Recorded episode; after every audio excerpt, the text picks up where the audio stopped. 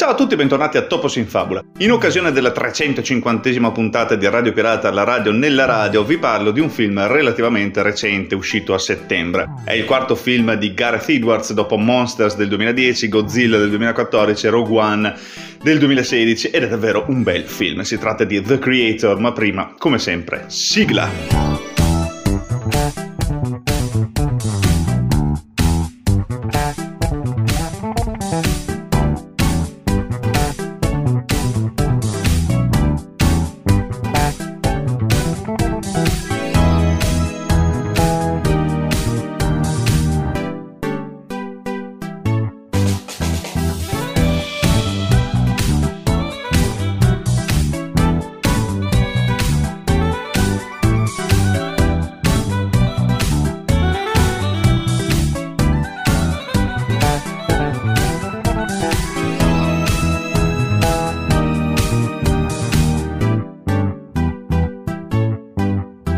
Realizzare un film in cui l'intelligenza artificiale rappresenta la minoranza privata dei diritti civili è certamente una scelta forte in un momento in cui le persone stanno lottando per impedire alle aziende di rendere il loro lavoro inutile e di sostituirle con sostituti digitali. Ma non ci vuole molto perché The Creator, il nuovo film di Gareth Edwards, stabilisca che il punto di vista sull'intelligenza artificiale è solo un'esca. Il protagonista Joshua, interpretato da eh, John David Washington, il figlio di eh, Denzel Washington, che abbiamo già ammirato in te Tenet e Black Clansman e che anche qui dà ulteriore prova della sua bravura, è un agente delle forze speciali americano che perde la moglie incinta durante un'operazione sotto copertura andata male e adesso vive vicino ad una Los Angeles che è stata distrutta all'apice della crescita dell'intelligenza artificiale nella nostra società.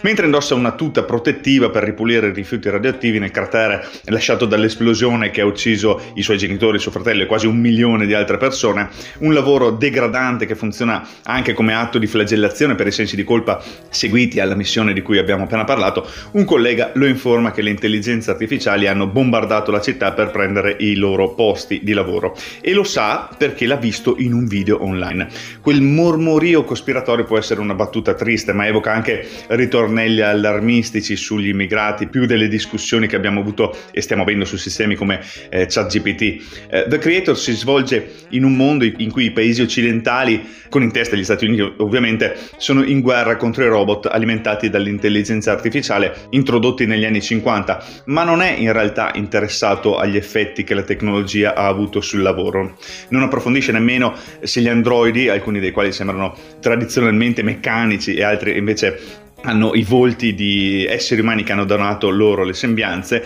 ehm, non si sa se abbiano una coscienza, è evidente che ce l'hanno. Le, le, intelligenze artificiali di The Creator fungono invece da simbolo sfaccettato dell'altro, del diverso da noi e il focus del film non è su di loro, ma sulle persone impegnate a sterminarle e sui modi in cui queste persone giustificano e razionalizzano i loro atti di brutalità. E la domanda che ci si pone è se si può chiamare ancora disumanizzazione se la brutalità viene rivolta verso i robot. In ogni caso c'è un sapore particolarmente americano nella violenza compiuta in nome della salvezza del mondo. Da Edwards ha lavorato nel campo degli effetti eh, digitali prima di passare alla regia e come dicevamo all'inizio ha fatto il suo debutto nel 2010 con Monsters, film eh, low budget della Vertigo in cui si è occupato lui stesso delle sue eh, creature in CGI oltre che del soggetto e della regia. I suoi film hanno sempre un aspetto epico e intrecciano l'ultraterreno con il vissuto, è però sempre stato il lato caratteriale dell'equazione il suo punto debole. Il suo reboot di Godzilla del 2014 toglieva il fiato quando i kaiju erano sullo schermo, ma risultava scontato e prevedibile ogni volta che gli umani entravano in scena. Sicuramente meglio è andata con Rogue One, che ad oggi rimane, per chi vi parla, il miglior film della saga di Guerre Stellari, ma eh, vuoi per il fatto che i suoi personaggi avevano già il destino segnato, eh, neanche lì l'arco narrativo degli umani ha brillato. The Creator è invece il primo film di Edwards ad avere un nucleo emotivo efficace. Questo è reso possibile a causa della eh, iniziale cecità del suo personaggio principale. Joshua eh, all'inizio del, del, film è un ingranaggio della macchina militare e, e, non soffre di alcuna dissonanza cognitiva quando fa amicizia con i ribelli dell'intelligenza artificiale e si innamora del loro leader umano, Maya, interpretata da eh, Gemma Chan, pur con l'intenzione di tradirli. A 5 anni dal ride che costa la vita a Maya, Joshua è tormentato dal rimorso a livello personale, ma non sembra aver ripensato seriamente al conflitto a cui aveva partecipato e alle motivazioni dietro ad esso. Ed è solo quando gli viene data la possibilità di tornare al fronte alla ricerca di Nimrata, il misterioso eh, leader che si cela dietro le forze dell'intelligenza artificiale, che la sua visione del mondo si apre completamente eh, grazie alla rinnovata esposizione alle azioni dei suoi connazionali all'estero. Essendo una rappresentazione di una persona normale che si radicalizza, The Creator è in realtà più vicino eh, nello spirito ad Andor di quanto lo sia a Rogue One. Um, dopo il disastro di Los Angeles, l'intelligenza artificiale è stata bandita nel mondo occidentale, ma continua ad essere accettata, anzi difesa e protetta nella fantomatica Repubblica della Nuova Asia, portando gli Stati Uniti a dichiarare guerra non come insistono le potenze costituite alla popolazione umana del paese, che tuttavia vede perdite pesanti, ma su quella sintetica. La maggior parte di The Creator è ambientata proprio in questa Repubblica della Nuova Asia, una nazione poliglotta, eh, riccamente rappresentata, filmata in location in Cambogia, Indonesia, Giappone e Nepal.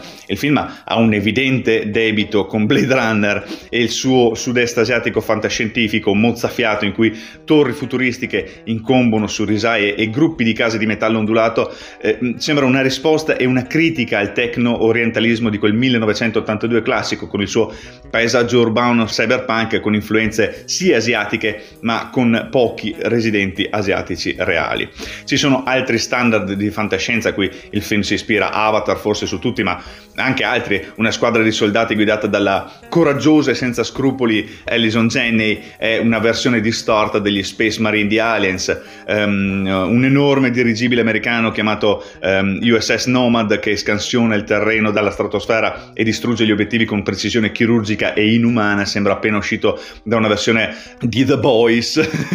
dell'universo Marvel. Nel frattempo, in mezzo a tutto questo ribaltamento dell'iconografia eroica del grande schermo, eh, l'arma che Joshua dovrebbe aiutare a localizzare, quella che Nimrata ha costruito per abbattere Nomad, prende la forma di una bambina robot di 6 anni interpretata da una sorprendente Madeleine Yuna eh, Voiles che ama i cartoni animati. È una scoperta che Joshua inizialmente sembra registrare come una sfida se le intelligenze artificiali non hanno né coscienza né sentimenti, se le loro reazioni sono solo programmate, allora l'annientamento di una di loro in forma di bambino non dovrebbe essere mh, diversa, ma mh, i film con cui The Creator risulta avere il rapporto più forte sono quelli sulla guerra del Vietnam, qualcosa reso inconfondibile dalle prime inquadrature di overcraft futuristici che planano sulle piante di riso e, e dalle scene delle truppe americane che minacciano gli abitanti dei villaggi in lacrime lacrime sotto la minaccia delle armi. Platoon, Apocalypse Now, Full Metal Jacket, la seconda parte, sono i primi che vengono in mente.